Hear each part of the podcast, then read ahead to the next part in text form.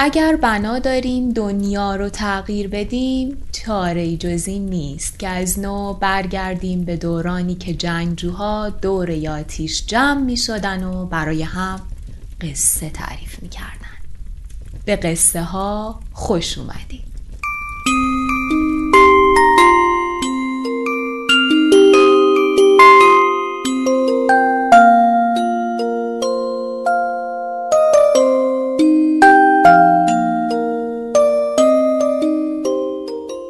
رسیدیم به بیستمین اپیزود پادکست قصه ها.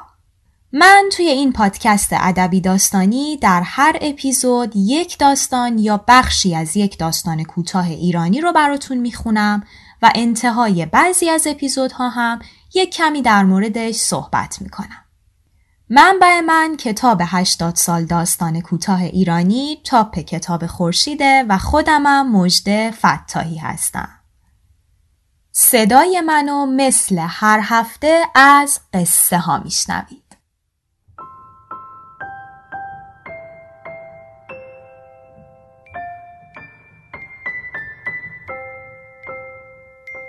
اپیزود بیستم به تاریخ چهارده اردیبهشت 1399 قصه لو نویسنده مسعود فرزان مترجم صفدر تقیزاده یک در قسمت میوه و سبزیجات فروشی یک سوپرمارکت در مونتانا بود که برای اولین بار لوشو نینگ چای را دیدم. داشت با چشمهای بسته خربوزه را بو می‌کشید و یک چرخ دستی خالی کنارش بود. نور چراغهای سقفی روی صورت صاف و بچگانه و پیشانی بلندی که در انحنای خط عقب نشسته موهای سرش محو می‌شد میدرخشید. سنش نامعلوم بود، اندامش گرداله. وقتی چرخ دستی من به چرخ او خورد، چشمهایش را باز کرد و گفت لطفا بگید ریشه زنجبیل تازه رو کجا میشه پیدا کرد؟ نمی‌دانستم ریشه زنجبیل چه شکلی است. این بود که با هم از جلوی پیشخان سبزیجات رد شدیم و برچسب ها را خواندیم. لو خودش زنجبیل ها را پیدا کرد و خم شد تا پاکتی بردارد. متوجه شدم که بند شلوار قرمز رنگی روی شانه هایش انداخته است. تشکری کرد و چیزهای دیگری گفت که متوجه نشدم. انگلیسی را با لحنی عجیب، سریع و بریده و با نیمه سیلاب های ریز و کوتاه صحبت می کرد. با هم دست دادیم و او چرخ دستی محتوی زنجبیل را به طرف صندوق هل داد. من دنبال لامپ و حوله کاغذی گشتم و همش در این فکر بودم که لو چرا مرا انتخاب کرده بود تا درباره زنجبیل بپرسد. مرا که حتما به جای یکی از فروشنده ها نگرفته بود. آن روز صبح قبل از بیرون آمدن از خانه لباس مخمل راه راهم را پوشیده بودم و پیراهنی که دکمه سردست داشت و خودم را آماده کرده بودم که به دانشگاه بروم و دکتر جورج تامس رئیس بخش علوم انسانی را ببینم. در اتوماتیک سوپرمارکت که باز شد لو را دیدم که در پارکینگ منتظر ایستاده است. صورت گردش در سرما سفت و کشیده شده بود و با هر دو دستش پاکت کوچک را گرفته بود. گفت مایلید شما رو به دانشکده برسونم؟ اسم من لوه. جواب دادم خودم اتومبیل دارم. اگه به دانشکده میرید که دنبالتون بیام. راستی از کجا فهمیدیم من به دانشکده میرم؟ مگه شما همون کسی نیستید که از دانشگاه میشیگان اومدید؟ چرا؟ از کجا فهمیدی؟ لو نیشی وا کرد و با لحجه درهم و مسلسلوار چیزی گفت که نفهمیدم. رئیس بخش جورج تامس آدم کوتاه قد چهارشانه ای بود اصلا اهل ویلتر که رنگ تیره ای داشت و از جعبه کوچکی کشمش می‌خورد و پیپ ساده ای به لب داشت. از پشت میزش دور زد و با کفش راحت و سبکی آمد و با من دست داد. لو که رفت جورج تامس گفت گاهی فکر می‌کنم که این دیوونه چینی رو فقط به این علت استخدام کردم که اینجا اون تنها کسیه که قدش از من کوتاهتره. این را که گفت دودی همراه با لبخند از دهانش بیرون داد و کمی به صرفه افتاد.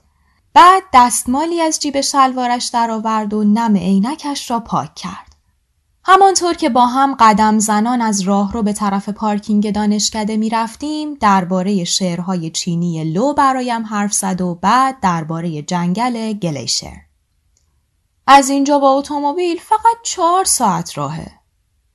این را وقتی که سوار اتومبیل استیشنش شدیم گفت.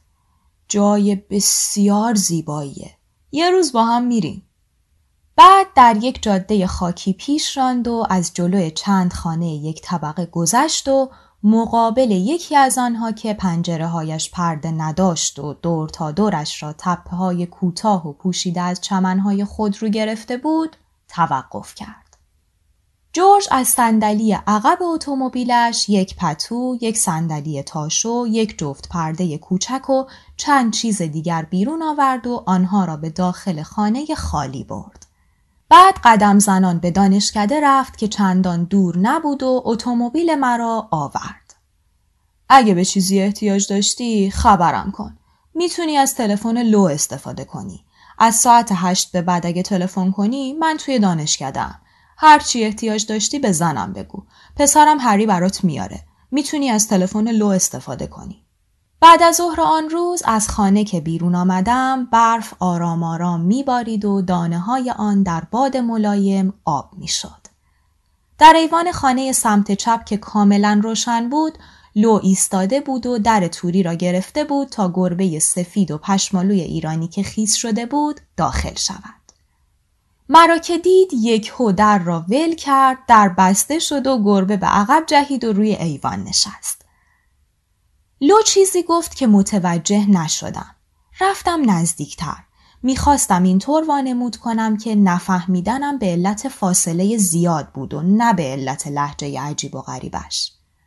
بعد در توری را برای من و گربه نگه داشت و زنش را معرفی کرد که در آمریکا اسمش را شان گذاشته بودند و روبروی تلویزیون نشسته بود و برنامه دوربین در میان مردم را تماشا می کرد. داخل خانهشان درست شبیه خانه من بود با این تفاوت که خانه آنها کاملا روشن بود و با کوسنهای کوچک و بالشتکهای نرم و روکشهای صندلی و پشتیهای کنار دیوار که همه دست باف بود حالت پاکیزه و راحتی داشت. شان به آشپزخانه رفت که از اتاق نشیمن دیده می‌شد و در مدتی کوتاه چندین نوع خوراک چینی تهیه کرد. غذای بسیار خوشمزه بود. من در رستوران ها غذای چینی آنجوری نخورده بودم. این را که گفتم لو و شان سرشان را از روی کاسه های برنجی که دستشان بود بلند کردند و شان گفت توی چین چاپسویی وجود نداره. لو به توافق نیشی با کرد. شان اضافه کرد ماکارونی برشته اختراع آمریکایی هاست. بعد از شام چای خوردیم و تلویزیون تماشا کردیم. گربه دوروبر لو میچرخید و از سر و کولش بالا می‌رفت. لو نیشی باز کرد و گفت خودشو لوس می‌کنه. بعد چنان که گویی چیزی به یاد آورده باشد بلند شد و رفت به طرف یخچال و با تکه از ریشه زنجبیل برگشت. نشست و زنجبیل را به بیخ موهای سرش که داشت تاس می‌شد مالید. شان متعجب پرسید زنجبیل از کجا گیر آوردی؟ لو نیشی باز کرد و همچنان به مالیدن ادامه داد. شان با لحنی تند تکرار کرد گفتم زنجبیل از کجا پیدا کردی؟ لو گفت از فروشگاه باتری کنار قارچا بود. زن گفت بده برات بمالم. و با زنجبیل به ماساژ دادن کله تاس شوهرش پرداخت. دو کلاس ها زود شروع شد. شبها لو و زنش مرا به چای دعوت می کردند و گاهی هم برای شام. من میوه و گل و زعفران ایرانی برایشان می بردم. لو از نارنگی خیلی خوشش می آمد. نارنگی ها را می گرفت و با چشم های بسته آنها را بو می کشید و می گفت اون وقتا که نارنگی های کشور ما به بزرگی پرتغال بود و چه رنگی داشت طلایی براق قاطی رگه های سرخ ما توی حیات خونمون دو سه تا درخت نارنگی داشتیم. شاخه ها رو که تکون می‌دادم نارنگی ها میریخت روی سر و صورتم. چه کیفی داشت. چه دلپذیر بود. من دیگر با لحجه لو کاملا آشنا شده بودم و حتی یک کلمه هم نبود که نفهمم. بجز در مواقعی که با هیجان حرف می‌زد. مثل مواقعی که درباره ترجمه های خودمانی و آزاد ازراپاند از شعرهای لیپو صحبت می کرد یا وقتی که از دست زنش عصبانی می شد. بیشتر بر سر گربه که به علت بیرون رفتنهای شبانش اسمش را رومئو گذاشته بودند. شان که از بیرون رفتن گربه سخت عصبانی می‌شد در را از داخل قفل می کرد و مکرر به شوهرش اصرار می کرد که گربه را به خانه راه ندهد. اصرار که زیاد می‌شد لو از کوره در می‌رفت و با چنان سرعتی صحبت می‌کرد که نمی‌شد گفت هنوز دارد انگلیسی حرف می‌زند یا به چینی تغییر زبان داده است. این دعواها البته زیاد اتفاق نمیافتاد. دست کم در حضور من. من و لو معمولا درباره دانشکده و دانشجویان حرف می زدیم. شان صدای تلویزیون را کم می کرد و در حالی که به دوخت و دوز مشغول می شد به ما گوش می‌داد. لو که اسامی دانشجویان کلاسش را بررسی می کرد گفت خانم اوریالی توی کلاس تو هم هست؟ عجب دختر باهوش و خوشگلیه. از هوای سرد بیرون که به کلاس میاد عینهو یک قنچه تازه است. چه موهای بلندی. با تو هم درس داره؟ خانم اوریالی؟ آه بله توی کلاس نویسندگیه از همه بهتر می نویسه. توی امتحان کلاس نمایشنامه رویای نیمه شب تابستان از من الف گرفت. تازه من نمره ها رو از ب کم می کردم. ما بقیه کلاس همه یا دال گرفتن یا جیم. باش ازدواج کن. همونیه که می‌خوای. با تو حسابی جور در میاد. بعد بیتی از یکی از غزلهای شکسپیر را به مناسبت خواند. لو یک دوربین عکاسی سوئیسی گران قیمت داشت با عدسی مخصوص برای گرفتن از راه دور. بعد از ظهر روزهای یک شنبه که با اتومبیل می رفتیم کنار دریاچه های طبیعی آن سوی بزرگ راه گریت فالز از مرغ دریایی و پرنده ها عکس می گرفت.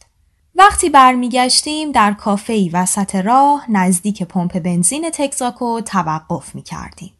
لو دستور شیرینی بادامی می‌داد. شان می گفت بالاخره یکی از این روزا تمام دندونات میریزه.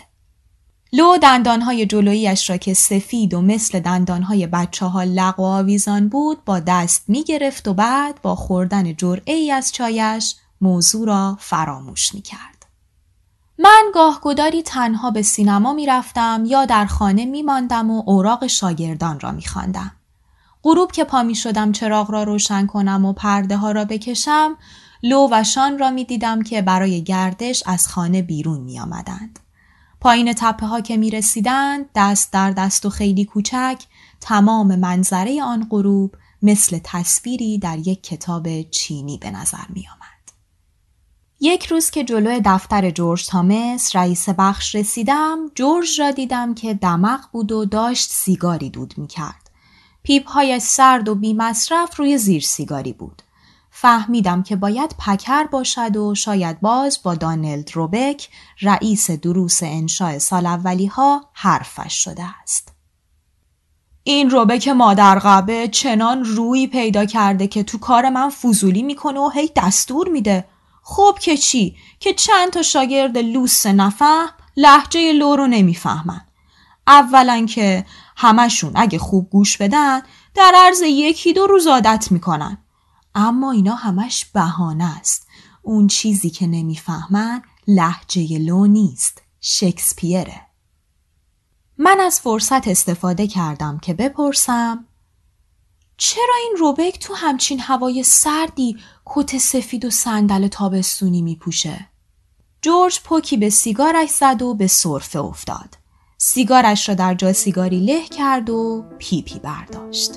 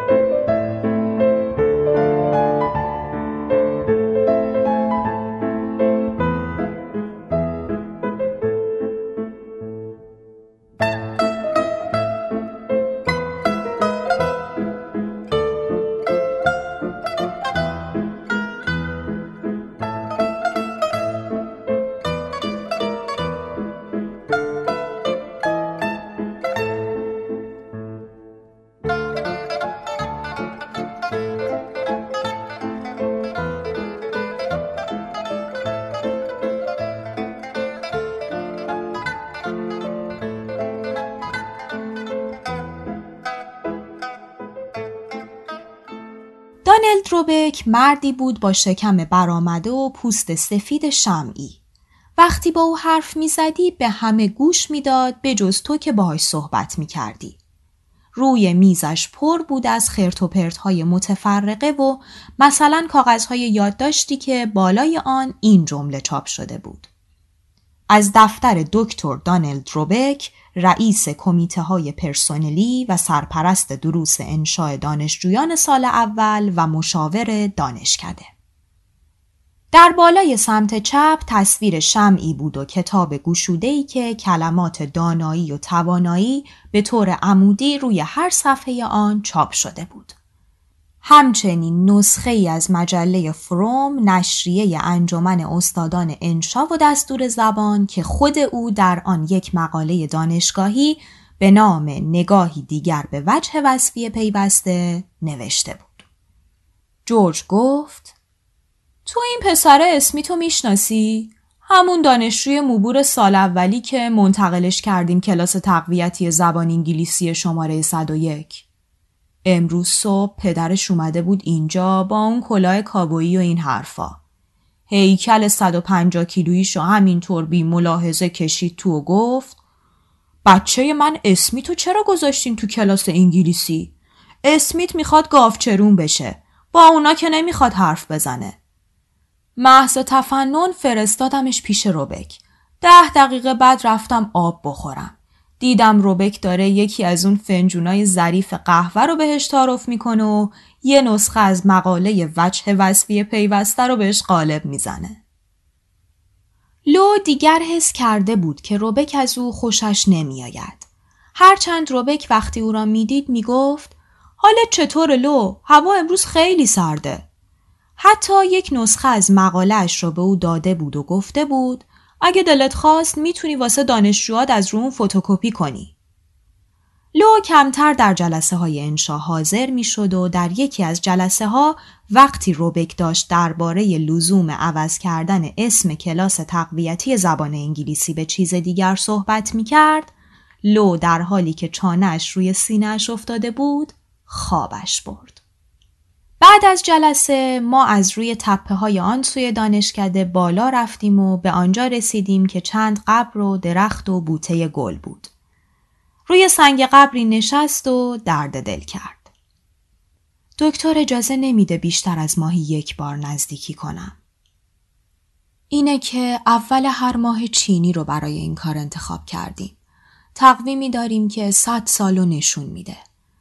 می‌دونی که من به دکترا چندان اعتقادی ندارم. اما این حرفشون پر بی اساس نیست. قبل از این هفته دوبار نزدیکی می کردم. بعدش اما چندین روز همینطور پکر رو گرفته بودم. مقصودم خستگی جسمانی نیست. می‌دونی که من ضعیف نیستم و مرتب نرمش یوگای چینی می کنم. مقصودم فقط پکری و دلگرفتگیه. می‌خواستم بپرسم امروز با تقویم چینی چه روزیه؟ لو اما حرفم را قطع کرد و گفت راستی تو جلسه خوابم برد؟ بعد سرش را بلند کرد و به یک جفت پرنده دم قرمز که روی شاخه های لخت یک درخت کوچک نشسته بودند نگاه کرد و بی اختیار دستش رفت به طرف پهلویش که دوربین عکاسی را بردارد.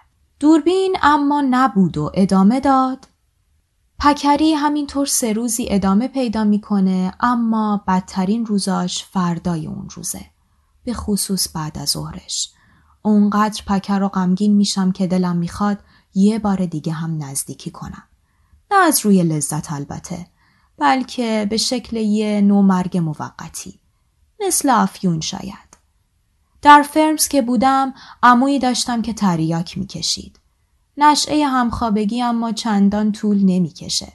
هر چند یکی دو ساعت بعدش احساسی که به آدم دست میده بد نیست. اینو وقتی من با فاحشه توی هنگ کنگ خوابیدم فهمیدم. فورا از اونجا اومدم بیرون و بی هدف توی خیابونا قدم زدم. شب خیلی زیبایی بود. احساس سبکی می کردم و از تنها بودن حز می بردم. یه جور حالت مالی خولیایی و سودا زدگی مطبوع.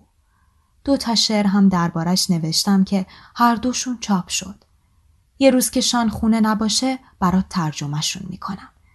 یه شعرم نشونت میدم درباره یادت هست راجع به درخت نارنگی حیات خونمون برات تعریف کردم؟ یه روز با دختر همسایه داشتیم درخت و تکون می‌دادیم. من بچه بودم و داشتم درخت و تکون می‌دادم و نارنگی ها همینطور میریخ روی سر و صورتمون. چه کیفی داشت.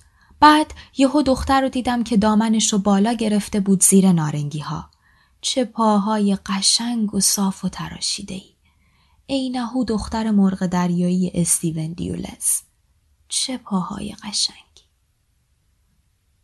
راستی بگو ببینم روبک منو دید که خواب بودم؟ فکر نمی کنم. نگرانی؟ نه برای خودم. اما دلم نمی‌خواد شان نگران بشه. سه زمستان با برف سنگینی که چند روز ادامه داشت آمد. شهر در سرمای سختی فرو رفت و دانشکده تعطیل شد و کامیونهای سرویس دهنده رفتند تا اتومبیل ها را به راه بیاندازند. لو کلاهی قزاقی به سر گذاشته بود که او را گردالتر و کوچکتر نشان می‌داد و برف قسمتی از جلوی در خانهشان را پاک کرد و از درخت لختی در جلوی خانهشان در زمینه تپه های پوشیده از برف عکسی گرفت. من رفتم اتومبیلم را روشن کنم اما قفل درش یخ بسته بود. شب برف بیشتری بارید و هوا سردتر شد. صبح لو راهی باز کرد و به طرف اتومبیلش رفت و کوشید روشنش کند اما بی نتیجه بود. دوان دوان به طرف خانه برگشت. گوشهای کلاه قزاقیش مرتب به صورتش سیلی می‌زد. من شیشه های پنجره اتاق نشیمنم را که یخ بسته بود پاک کردم و بیرون را تماشا کردم. پنجره دوباره مه گرفته شد و یخ زد. در خانه ماندم و سوپ حاضری گرم کردم و خوردم. بعد از ظهر دوباره پنجره را پاک کردم و دیدم که دود خاکستری رنگ قلیزی از اگزوز اتومبیل لو بیرون می‌زند و برفها را آب می کند و رنگ سیاهی به آنها می پاشد. لو و شان هر دو جلوی اتومبیل نشسته بودند. لو پشت فرمان بود و همانطور که عقب عقب می‌رفت به من اشاره کرد همراهشان بروم. این بود که در صندلی عقب نشستم و شان به شوهرش توصیه کرد که مواظب باشد. در خیابان اصلی از جلوی دراگستور کاملا روشنی رد شدیم که دختری پشت پیشخانش ایستاده بود و خیابان را تماشا می کرد. لو سرش را برگرداند و به او نگاه کرد. اتومبیل از دور افتاد و تکان تکان خورد. شان به او توپید و لو بدون اینکه به عقب نگاه کند خطاب به من گفت درست همون تیپیه که به درد تو می‌خوره. و دنده را عوض کرد. نه حرفم و پس می‌گیرم. در مقایسه با خانم اوریالی ایچه.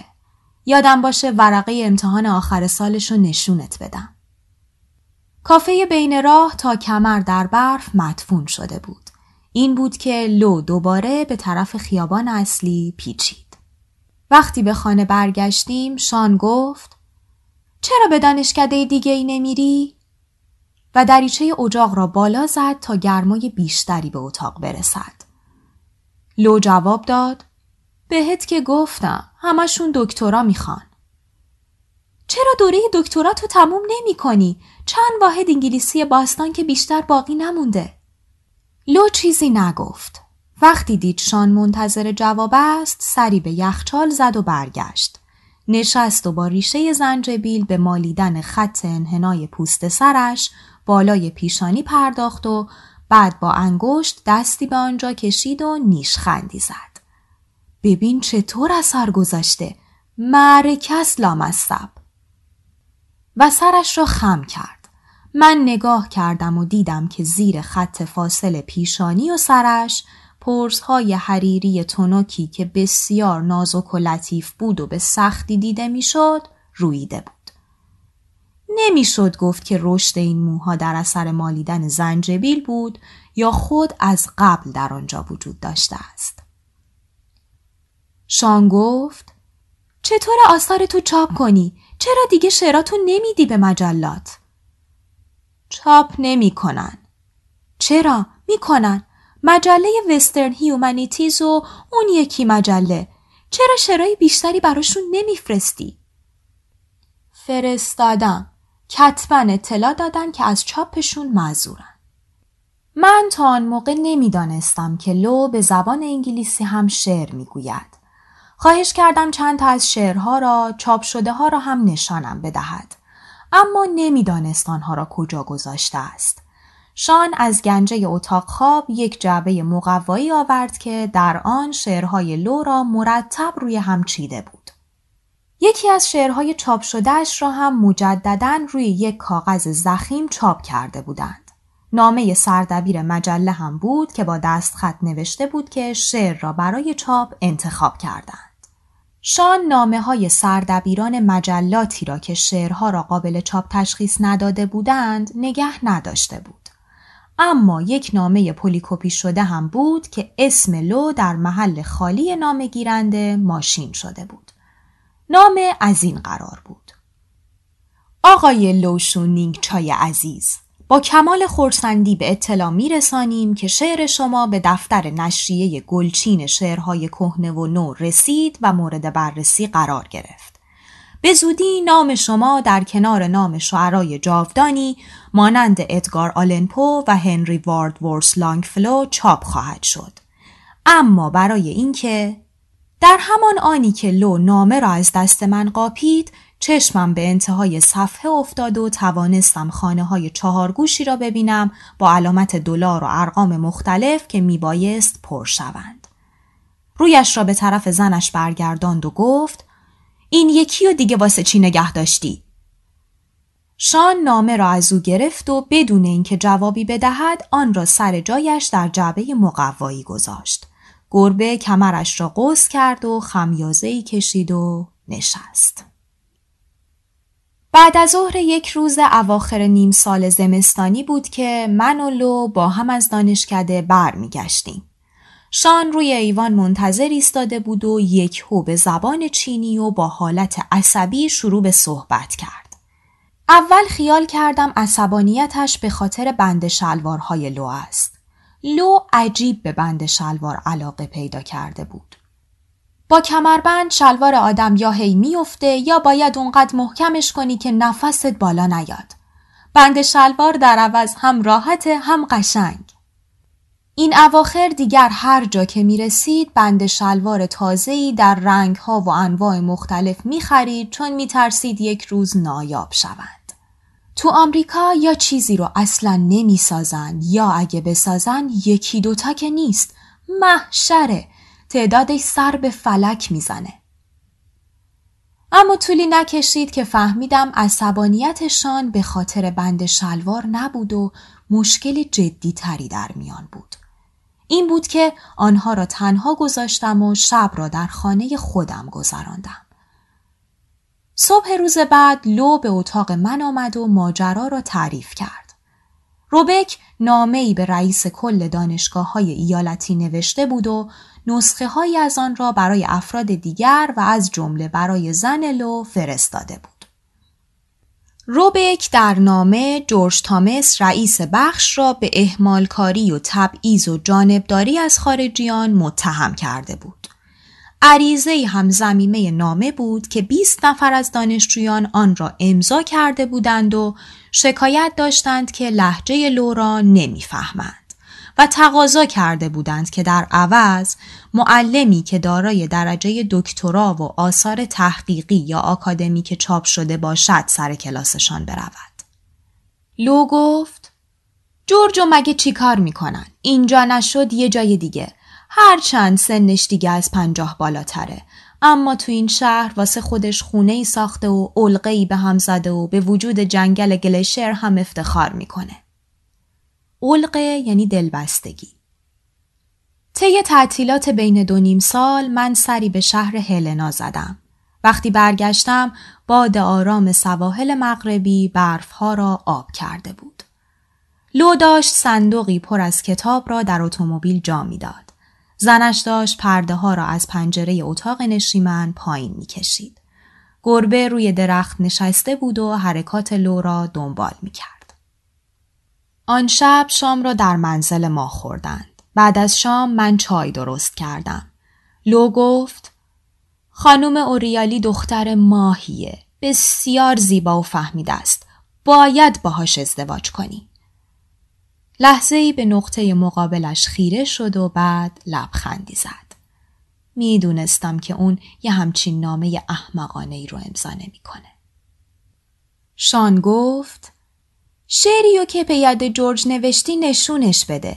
بعدا پستش کن. لو نیشی وا کرد و گل از گلش شکفت.